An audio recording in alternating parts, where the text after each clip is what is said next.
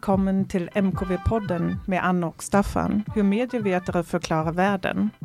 Och MKV-podden produceras på Södertörns högskola. Dagens tema, det är avsnitt 13 förresten, är mm. gig-ekonomin. Uh, och vi har uh, som alltid uh, en gäst med oss här i studion och det är inte vem som helst. Det är Katrine som är med oss idag. Och um, jag ska berätta hur vi har träffats, hur det här temat har kommit till för podden överhuvudtaget. Men jag är lite nervös för Katrine är lite av en kändis, en influencer. Allt på en gång. Oh, och, och vår expert eh, när det gäller gig-ekonomi. Så eh, välkommen hit. Ja, tack. Jag får tacka för att jag får komma. Det här ska bli spännande. Ja, så som utlovat ska jag berätta hur det här gick till. Uh, och det var nämligen så att jag var hemma hos en kollega och skulle åka hem igen. Och um, jag brukar aldrig ta någon taxi, aldrig. Verkligen väldigt sällan. Kanske när jag är ute och reser så tar jag en taxi för jag är inte säker hur jag ska ta mig uh, hem eller till hotellet och så vidare. Men just den här kvällen tänkte jag, ja, ah, jag ska gynna mig en Uber. Mm -hmm. Och så använde jag appen och blev för det första glad överraskad när det var en kvinnlig namn i appen som tog min körning. Och sen blev jag ju ännu gladare när jag hoppade in i bilen. För det var ju en typ diskotek. Ett, eh, alltså verkligen glittertaxi. Accessoar överallt. Och sen började vi bra, prata och då blev jag ju ännu gladare. För jag, lärt, jag har lärt mig så himla mycket om gig economy som jag läst om. Mycket i litteraturen. Men Oj. Han, och, vi, han vi med så mycket på den resan? Ja, den Oj, var Jesus. inte långt. Det var kanske 20 minuter. Ja, då, då satt, ja, pratade jag väl i turbo som vanligt ja. eller? Eller hur? Mm. Så det var, det var både gig economy men också sociala medier som jag lärt mig uh, en hel del om när jag reste med dig. Så därför är jag extra glad att du är här med Jaha. oss idag. För du är inte bara, du, du är en av de toppkörare i Uber-appen. Ja. Uh, så ja. det, det är det. Men du är också no, en slags influencer som har konton på TikTok och ja, Youtube. Ja, alltså det har ju blivit så. Alltså när jag började att köra för fyra år sedan då började jag av den anledningen att jag ville få in mer, mer kvinnor som kör taxi. Och jag hade jobbat i Marocko och kommer hem och tänkte väl att nu chillar jag och jag ska vara hemmafru och allt det Men våran dotter hon studerade då och tog ju taxi väldigt ofta och när hon jobbade extra då på nätterna då på ett ställe. Och kom hem och berättade värsta historierna så jag kände att vad sjutton är detta? Mm. Varför mm. är det sån jag upplevde det som det var lite High Chaparral med hennes resor. Så då tog jag taxilägget och så började jag på med det. Och så tänkte jag hur når jag ut, hur får jag igång fler kvinnor? Hur liksom gör jag folk medvetna om det här yrket? Och då började jag då med en eh, grej att jag startade ett Instagramkonto och sen hade jag ju turen att få in några härliga influencers som, som gjorde shoutouts på mig. Så det där Instagramkontot det började ju växa.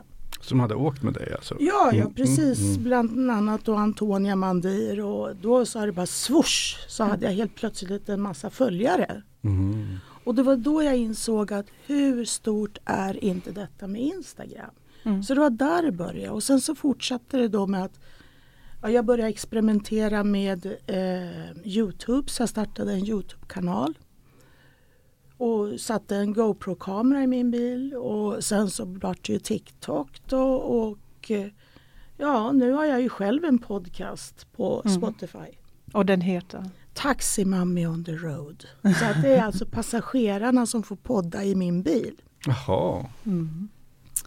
Under resan och det där är ju någonting som Svenska Dagbladet plockade upp. Då. Mm. mm. För de sitter ju då, journalisterna, och har någon slags artikelserie att hur man bryter isen och börjar prata med med eh, ja, vilt främmande människor så här efter pandemin och liksom de ville ge bilder av hur vissa människor då använder sig av sina färdigheter och bryter isen med totala främlingar. Så när de sitter och gör sin research så hittar de naturligtvis då min podcast. Och då får ju den journalisten lite kortslutning så hon säger hur går det här till?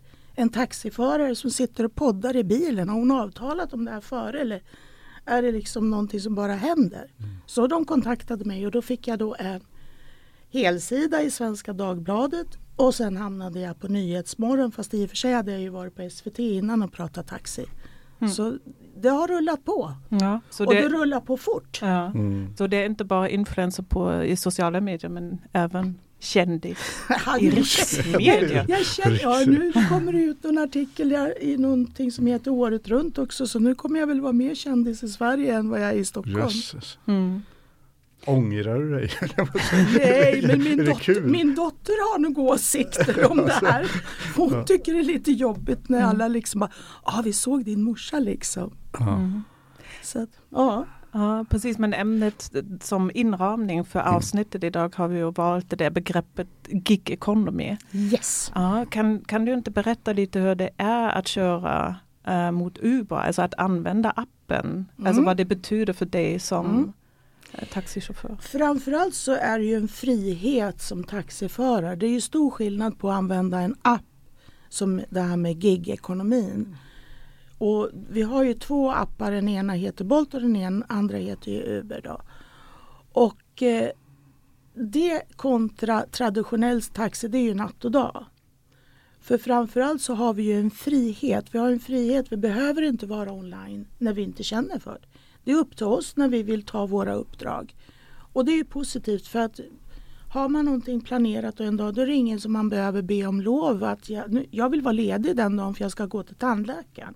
Nej men det är upp till mig att, bestämma min arbetstid. Det som är negativt det är väl det att, att eh, man vet ju inte riktigt vad man har för inkomst. Det är ju ingen Mm. fast inkomst. Så Mm. att det är ju liksom, man jobbar ju nästan lite för mycket då istället. Tycker Mm. jag då. Och sen det som är bra med just det här med apparna det är ju att vi har ju betyg så vi kan ju mycket lättare förstå om vi är på väg att att hamna i en situation där vi ska plocka upp en passagerare som kanske inte är så skötsam. Och då kan man trycka nej tack. Och det, Mm. det är väldigt mycket frihet så och det är väldigt mycket hjälpmedel i de här apparna. Okej, betyg på passagerare? Jajamän. Du jag, du får ursäkta dumma frågor för jag liksom Anne är inte heller så van Uber-resenär. Det där visste inte jag om alltså. Nej, Eh. men man börjar ju alltid på 5,0 som, som eh, passagerare då i betyg. Ja. Och sen då så beroende på hur man sköter sig så får man då betyg mellan 1 och 5 av föraren. Okej. Och får man en etta då vill föraren aldrig mer köra en. Mm. Och det gäller ju att ha höga betyg för Mm. att ju högre betyg man har så desto bättre förare får man ju med hjälp av algoritmerna i appen. Mm. Så algoritmerna styr ju väldigt mycket och kommer man ner på 4,0 ja men då är man inte med och leker. Mm. Men då har man å andra sidan då gjort bort sig. Det är ungefär en 100 ettor för att komma ner på 4,0. Oj, oj, oj. Mm. Men vad händer om man är novis som Mm. jag är, helt blankt? Ja, men då du, du börjar alltid på 5,0. Mm, okej. Så du börjar på det högsta och då gäller det för dig att behålla det. Och därför fick jag dig. Exakt! Aha. Är det så det är? Du- ja det är du- så du- det är. Ju Du kan bättre alg- sålla. och- Jajamän. Ja. Ja, det var Men spännande. när du, när du liksom bestämmer för att nu ska jag jobba. Då, är det, då, då har du uppdrag så att säga hela tiden eller sitter du och väntar? Liksom, Ja men det är precis som alltid med taxi att man vet ju inte om, om man får uppdrag eller inte. Nej.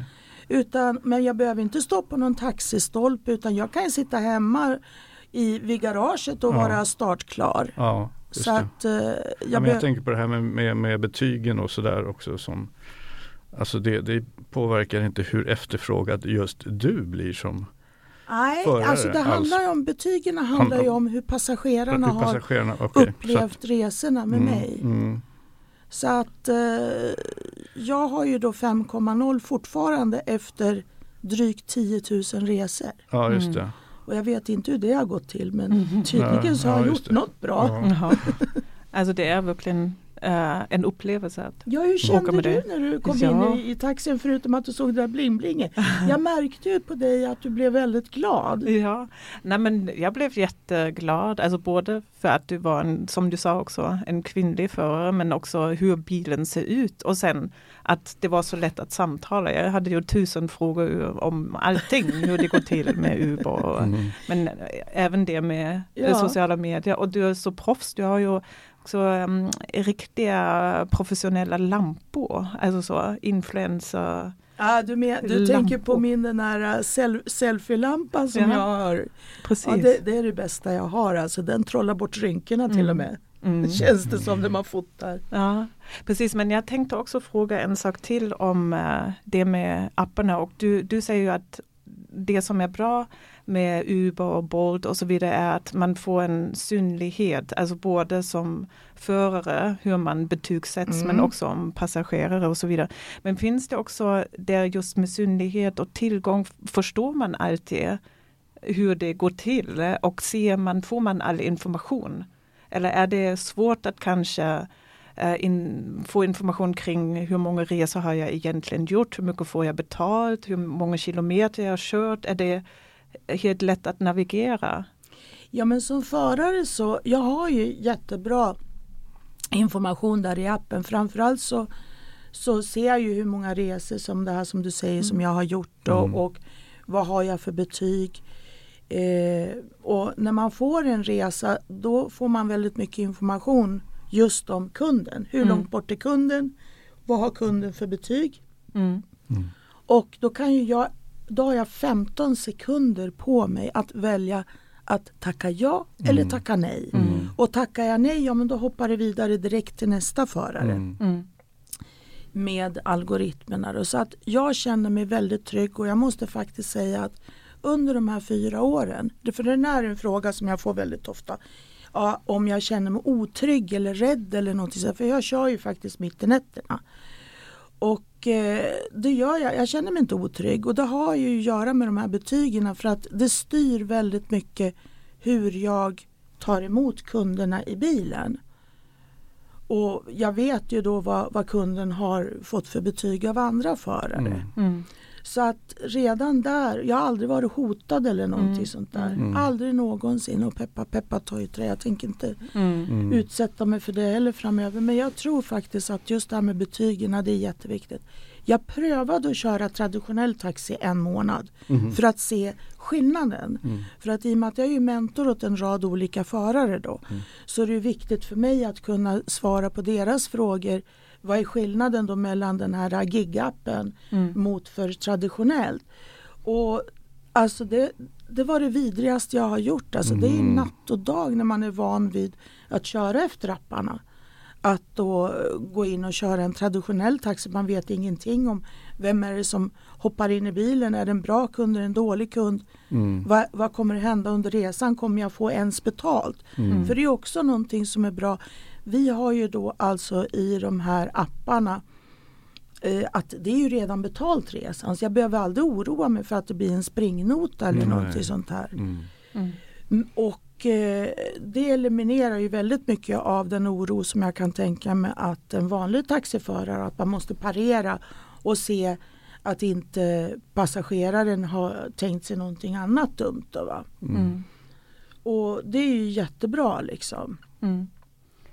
Men jag Mm. tänker också eh, just i förhållande till apptillverkarna eller de som erbjuder, alltså Mm. just Uber som företag eller Bolt. Hur är kommunikationen med dem? För jag kan ju lättare föreställa mig en traditionell taxiföretag, hur man kommunicerar med någon slags chef som Alltså schemalägga och så vidare. Hur är Mm. kommunikationen där när det är någonting i plattformen som förändras?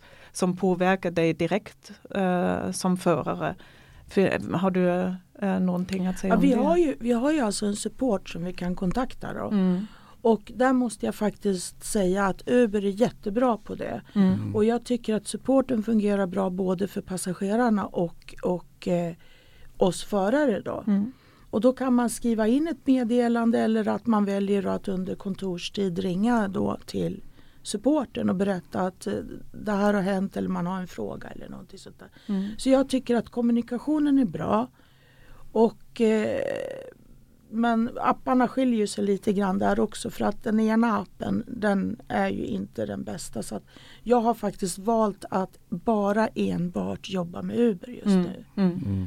Mm. Och det som en annan sak med den här gigekonomin det är ju det att många har ju uppfattningen att vi är anställda av Mm. Uber och Bolt och taxijakt och allt, Taxi Stockholm och det här. Men det, det stämmer ju inte för att alla vi har ju då företag eller anställda av företag som har trafiktillstånden. Mhm. Okej. Jaha. Ja, det vore intressant att höra själva affärsmodellen. Liksom. Vem är det som Mm. beställer? Vem Mm. är det som betalar? Du jobbar på uppdrag, liksom. Mm. låter det som. Inte, Ja. på, inte på arbetstid utan på uppdrag. Nej, det är uppdrag, man tar ju uppdragen. ja, Ja, och får betalt för det. Me- men uh, ur, ur Ubers synpunkt, liksom, vad, vad är affärsmodellen där? Liksom, vad, vad, Ja, Uber är ju en beställningsplattform då som Mm. har ju liksom resulterat i den appen. Och sen utvecklar de, de är väldigt duktiga på att utveckla den hela tiden. ja.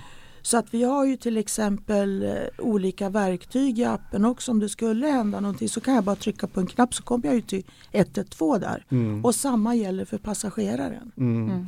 Men du tänkte på hur vi är anställda. Liksom, Ja just det, alltså för det är väl det också man har hört eller alltså med plattformar generellt då att eh, arbetsrättsliga, så här, soci, alltså, Mm, både mm. arbetsrättsligt ansvar och, och socialt ansvar om man, om man jämför med sådana här som producerar innehåll. Liksom, Mm, Så är de mm. någon slags hotell som kör ut Mm. innehåll och så behöver de inte ta ansvar Mm. på samma sätt som en tidning. De äger inga De- de- de- egna nej, bilar. De kan alltid liksom Mm. dra, sig, dra sig tillbaka och, och det, låter lite, det låter väl det som är liksom plattformsekonomi då Mm, helt mm. enkelt. eh, Där det går ihop med den här gig-ekonomi. Att det är Mm. speciellt och inte minst arbetsrättsligt. Då, antar, eller Ja, den, alltså Uber har ju inget ansvar för oss för Nej. att de är ju en beställningsplattform helt ja, enkelt. yes, ja, det, Och rent tekniskt så är ju de våra kunder. mm, De lägger ut sina uppdrag som de får, de ordrarna från sina passagerare. Då använder de oss som underleverantörer kan mm, man säga. Ja, just det. Och det är ju samma sak med Taxi Stockholm. Det är bara det att de har ju då tidigare inte haft en app eller någonting. Nu Nej. har de ju en app. Mm, Men det är ju fortfarande det här att, att vad heter det, gigekonomin är ju enbart en app. De andra har ju också att man kan ringa och sådär. Mm. Mm. Mm.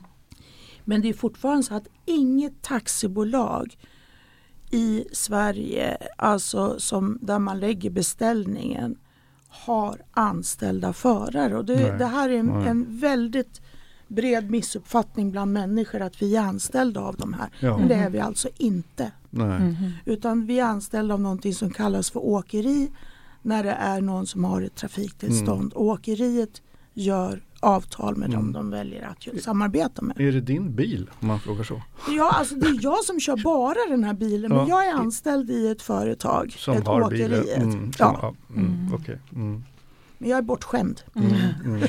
Men det finns andra förare som använder Uber som inte har samma upplägg, eller? Nej, det är, alltid, alltid så, Mm, här. Okej, Mm. för då skiljer det sig ju jättemycket från USA till exempel. Absolut, vi är väldigt Mm. speciella här i Sverige och det ska man komma ihåg också. Mm. Att i de flesta länderna, nu tr- tror jag väl att, jag kommer inte ihåg hur det är i Finland, men här i Sverige så är vi alltså ett renodlat taxibolag precis som, Mm. Eller en taxitjänst. Mm. Mm. I USA så är det ju då eh, privatpersoner som sitter och kör. Mm. Och då, där har man ju också, det ser man ju också på betygen. Jag kan ju se till exempel på betyg på en kund om de har rest utomlands eller inte. För att då är de ju jättelågt ner. Mm. Mm. Och det har ju att göra med att det är privatpersoner som sitter och, och ger dem betygen och, och då kanske de grundar det väldigt mycket på sin egen ja, personkemi med just den passageraren Mm. men det är inte så det fungerar. Mm.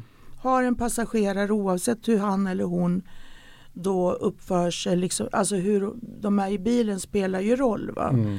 Om de sitter och, och det här är någonting som vi fruktansvärt avskyr vi som är taxiförare. Så jag säger till er som lyssnar på det här. När ni kliver ut ur en taxi, snälla slå inte allt vad ni orkar i dörren. För det, det, när alla tre dörrarna stängs samtidigt då har man rena rama tinnitusen efteråt. Det är det värsta som finns och sen går våra dörrlås sönder. Ja. Mm. Mm. Ja, det, blir, det blir lågt betyg på Ja, dem. ja, ja. Då, då, alltså det, det, det, det känns så konstigt för då kan man sitta där och ha bästa resan. Jättekul och man skrattar och man pratar om någonting och man har Mm. bästa resan med en passagerare då. Och sen när de kliver ut så bara pang! Mm. Alltså då blir man liksom bara oj vad hände? Mm. Är hen Mm. väldigt arg på mig? Vad har jag gjort något fel eller vad handlar det om? Mm. Men jag har kommit på det att det där är en grej som alla gör. Ja. Men du har också jobbat, har förstått, på själva kommunikationen med passagerarna, alltså samtalen. Ja, ja, liksom. ja, ja. Jag, jag är ju en människa som håller låda, det märker ni ju här. Ja, ja. Men du har, ja, ja. Eh, Men det, du hade på något sätt utbildat dig också? Eller liksom, Ja, jo, men alltså grejen är ju den att när, när jag började köra taxi så upptäckte jag en annan grej. att Jag får in passagerare som ibland vill prata om Mm. sina problem, eller inte ibland, det är ganska ofta faktiskt. Mm. Och eh, ibland händer det att det är människor som också inte mår så bra. Så att Mm. om vi pratar om det här med psykisk ohälsa har jag ju haft Mm. några stycken i min bil som jag har plockat upp och faktiskt i ett fall så tog jag ett eget beslut att jag vände resan Mm. och åkte raka spåret till psykakuten med Mm. den passageraren. Så jag, jag hoppas att hon, hon klarade sig Mm. Mm. för att hon mådde verkligen inte bra och då tog jag en kurs i samtalsterapi. Mhm. Så att eh, när jag märker då att någon kommer in och har ett behov av Mm. att få, få lite balsam på själen, ja men då, Mm. då rycker mina mammagener in och samtalsterapikursen och allt det här. Mm. Mm. Så då använder jag mig av det. Mm. Mm. Mm. Spännande. Och det, det är Mm, faktiskt ja, det är verktyg som var väldigt användbart. Ja. Mm.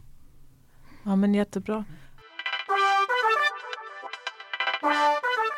Och då kommer vi till eh, vår favoritdel, eller en del i vår podd, nämligen Vi läser, eh, som på något sätt kontextualiserar ämnet för, för dagens podd som ju är gig economy. Och då har vi konsulterat en kollega, eh, Henrik Örnebring från eh, Karlstad, eh, universitetet i Karlstad, eh, som har ett projekt kring eh, gig economy också och han rekommenderade en text av Niels van Dorn och Adam Betcher som heter Platform Capitalism eh, Hidden Abdode, Producing Data Assets in the Gig Economy.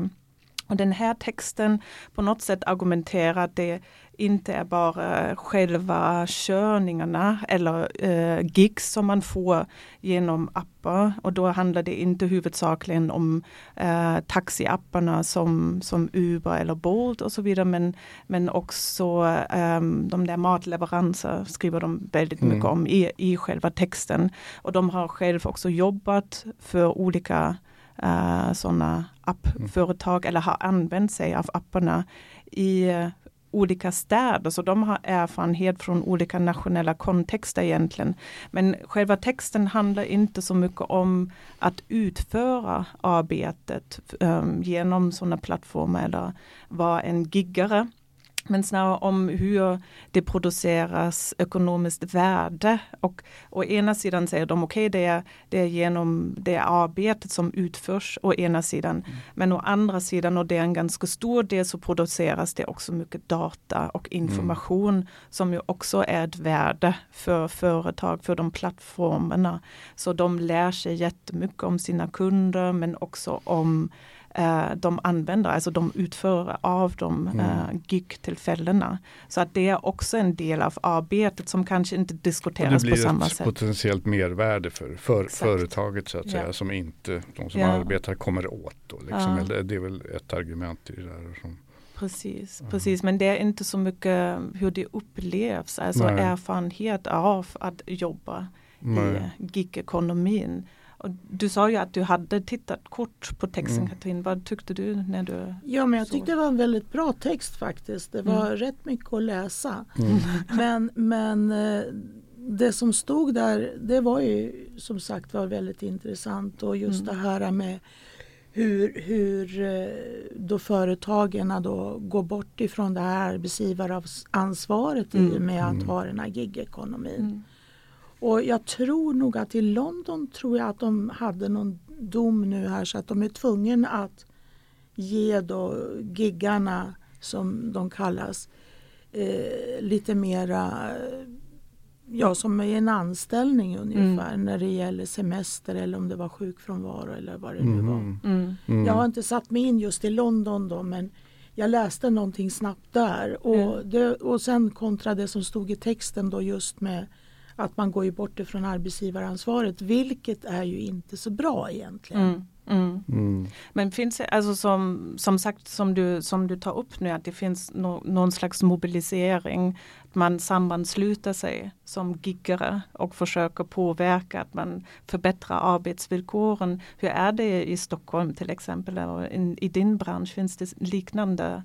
Ja, alltså vi har ju då en, en eh, förening som heter Taxiunionen som är ju ungefär som en fackförening mm. för giggarna inom taxi. Mm som är ganska nystartat faktiskt. Och de jobbar ju för att få igång lite mer bättre villkor. Mm. Mm. För att annars är det ju faktiskt så här också att med den här gigekonomin när det växer och användarna då tycker att en app är jättebra till exempel då blir den ju väldigt dominerande i branschen och mm. då är det svårt för andra att slå sig fram lika, mm. lika bra. Mm. Mm. Hade du några tankar kring texten? Ja, jag tänker, det var inte så många konkreta exempel på hur det där, liksom, till exempel frånvaron av insikt i data, vad det betyder. Mm. Alltså det, mm. det, som är positivt från arbeta, giggarnas sida brukar ju ofta vara det här kontroll över tid. Jag har kontroll över min tid. Mm. Och då är motargumentet, jo men eh, några köper din tid och tjänar pengar på den tiden på ett visst sätt. Ett sådant exempel som jag hörde i ett annat sammanhang, inte artikeln, var Fodora eh, eh, leverantörer. Där det tydligen är så att eh, Fodora på något sätt sköter appen så. Alltså det värsta som kan hända är att någon inte får sin mat i tid. Mm. Och det betyder att de har många leverantörer, fler än de skulle behöva ha. Ja men det stämmer. Det där stämmer. Och därmed får de sitta och vänta mm, eh, när mm. de ska ha uppdrag. Alltså där tjänar appen på det beteendet men de som jobbar förlorar. Mm. Liksom, mm. Förlorar tid i någon mening alltså, och, och pengar från att ge uppdrag. Liksom. Och det där kan man inte se från, från arbetstagarens sida. Eller man ska säga att det är så, mm. så det fungerar. Uh, um, um, ja. Men det, det där stämmer faktiskt för att det är ju faktiskt så här att jag har ju lite insikt när det gäller det här med Uber Eats bland annat som mm. är ju då en motsvarighet till Foodora. Mm. Och där är det ju liksom en överetablering ja. av kurirer just ja. nu. Och problematiken ligger ju också då att de som har då ett kontrakt med Uber Eats de kan alltså ta ett livsmedelstillstånd och lägga kurirer under sig. Mm.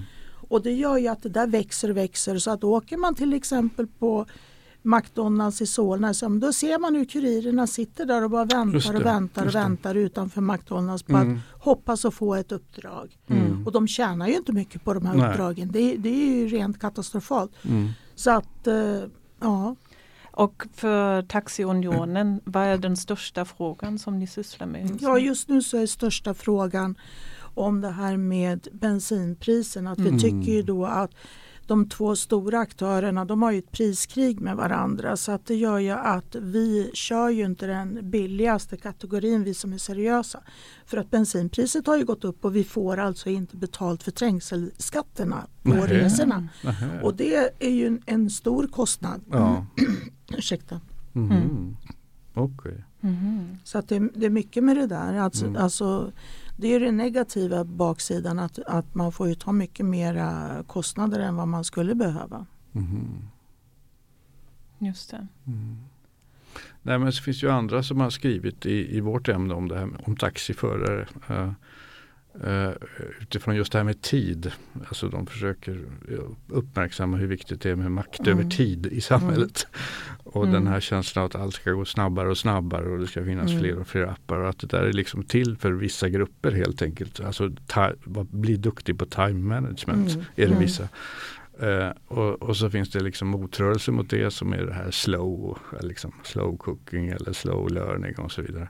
Men inget av det där belyser liksom det här komplexa samspelet i vem är det som har makt över tiden mm. egentligen. Mm. Vem är det som bestämmer? Det är för, ju faktiskt när, apparna. Ja, för när, när, du, ja just det. Och när, när du anmäler dig, liksom, då måste du börja kalibrera din tid mot en väldig massa andra tider mm. som mm. handlar om trafik. Eh, eh, det är vad du gör då så att säga. Mm. Då, då blir du det måste väl vara din liksom yrkesskicklighet på något sätt, alltså att kalibrera rest, restider och alltså, jo, vid sidan av mycket annat. Uh, uh, och därför intresserade sig den här forskaren just för taxichaufförer. För mm. att de är liksom en slags mänsklig infrastruktur i, för att ett maskineri ska fungera. Mm. Som bygger på, ofta på, på liksom, uh, ja, man säljer och köper tid av varandra mm. mm. snarare än varor. Det är liksom det det lite bygger på. Uh, um. Och man ska kanske nämna det Sarah Sharma ja.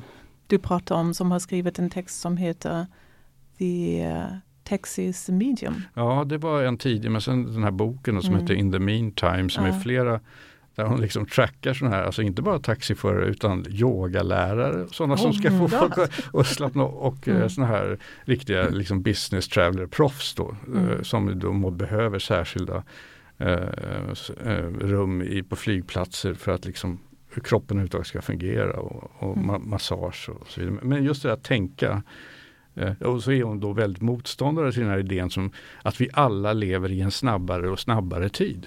Mm. För att om man kör ett 12 timmars pass antar jag, då går inte den tiden särskilt fort. liksom, eh, upp, som upplevd tid. Liksom. Utan det, det är för det där är liksom en, en eh, liten myt menar hon, liksom, att allting går snabbare. Men också en farlig tanke. Mm. Eh. Eller just när man tar Foodora mm. körarna igen så att det är också mycket väntetid. Att mm. man hänger framför McDonalds och bara väntar på uppdrag. Mm. Men hur är det för dig? Du säger ju själv att du har 15 sekunder för att bestämma, mm. tar jag ja, resan eller inte? Ja, det gäller ju att vara snabb i tanken. Där. Från ja. början var man ju inte det. Ja. Men det måste jag ju säga att just det här med tiden då mm. när vi går tillbaka då traditionellt kontra då app-giggen Mm. Traditionell taxi, det är ju bara att titta på taxistolparna. Ja. Hur, hur många står inte där en ja. timme, en ja. och en halv timme. Och hur tråkigt är inte det? Ja, nej, så där är ju... Alltså jag klarade ju inte av det när jag körde nej. traditionell taxi. Och som det är just nu så planerar jag min tid utifrån som du säger min erfarenhet. Mm. Och då vet jag ju då vilka tider i veckan är, är då ja. topparna och det är då jag går ut och jobbar. Ja, mm. ja visst. Mm. visst alltså. Så att egentligen så är det ju appen som styr min tid fast jag känner ändå en frihet mm. i att kunna välja ja. när jag jobbar. Och hur avgör du? Alltså du får ett uppdrag eller du ser det. Vad avgör att du tar det eller inte? Ja framförallt så tittar jag ju på hur långt bort det är just nu med tanke på bensinpriserna om det är då en 12-13 minuter bort inte vill ju kunden stå och vänta 13 minuter på mig heller. Då, då trycker jag ju hellre nej tack och det är någon ja, annan som får det. Problemet är ju då att har det kommit till mig som är 13 minuter då går det kanske till, vidare till nästa som är 15 minuter bort. Mm. mm. Och, så att det är inte säkert att kunden får ju någon som är närmare ändå. Så det är det som styr då liksom tiden, hur lång tid har jag framkörningen. Mm och så betyget naturligtvis. Ja. Mm. Men det är också så hur väl du liksom disponerar tiden med passageraren i baksätet. Alltså att du hittar fram eller inte kör fel. Det måste väl också vara en faktor. Ja, alltså att, jo, att, men vi, vi, faktum är att apparna fungerar rätt bra med GPSen. Och, ja. Däremot så är det ju katastrof när det gäller från passagerarhållet för de ska ju sätta ja. ut nålen. Vad mm. vill jag bli upphämtad? För att ibland så trycker folk bara bekräfta upphämtning och så har de inte tittat på var landar nålen på kartan. Ja, då kanske vi står då 500 meter bort. Mm. Och då blir passagerarna arg för de tror ju att vi gör fel. Ja. Men du får inte veta till exempel om det är någon som vill vara på Arlanda om 25 minuter som någon har radikalt missbedömt resan. Ja, nej, det får vi ju inte reda på. Det står bara då, lång resa och då kan ja. man ju tänka att ja, men det här kan vara Arlanda, Lux eller Värmdö eller ja, något annat. Ja, och jag kan ju säga så här att en gång så åkte vi iväg till Arlanda och då var det en som hade glömt passet så då fick ja. vi åka tillbaka och sen Sen var det, ja det gick Bra. lite fort till Arlanda den ja, gången. Ja, det, det ja. ja. men då har vi lärt oss en hel jag del. jag har lärt mig jättemycket. Ja. Men och vi tackar så hemskt mycket att du kom och Ja, men pratade med tack oss. snälla för att jag fick komma. Ja, vi har en sak som vi alltid avslutar vår podd med. En fråga. Om du skulle få välja en låt som på något sätt representerar vad vi har pratat om idag. Vilken låt skulle vi Oh få god. spela för dig? Det där var, det där, nu, nu Du- haffar du mig på en fråga som jag inte var beredd på för jag har så många låtar i, i mitt huvud. Men jag skulle nog välja en med Justin Bieber. Och jag kommer inte riktigt ihåg vad den heter. Katrin menade Justin Timberlake. Feeling eller någonting sånt där som han sjunger. Okej, Ja, I det kan vi säkert hitta. Någonting sånt där. den ska vi hitta Den ska vi hitta. och spela. Ja. Tack så jättemycket och sen ska vi länka till alla dina Ja men accounts och sen Ja. om, om eh, ni som lyssnar på det här nu då hoppar in i min lilla Uber där med allt glitter och glamouren så säg ett hej, jag hörde dig på podcasten. Mm.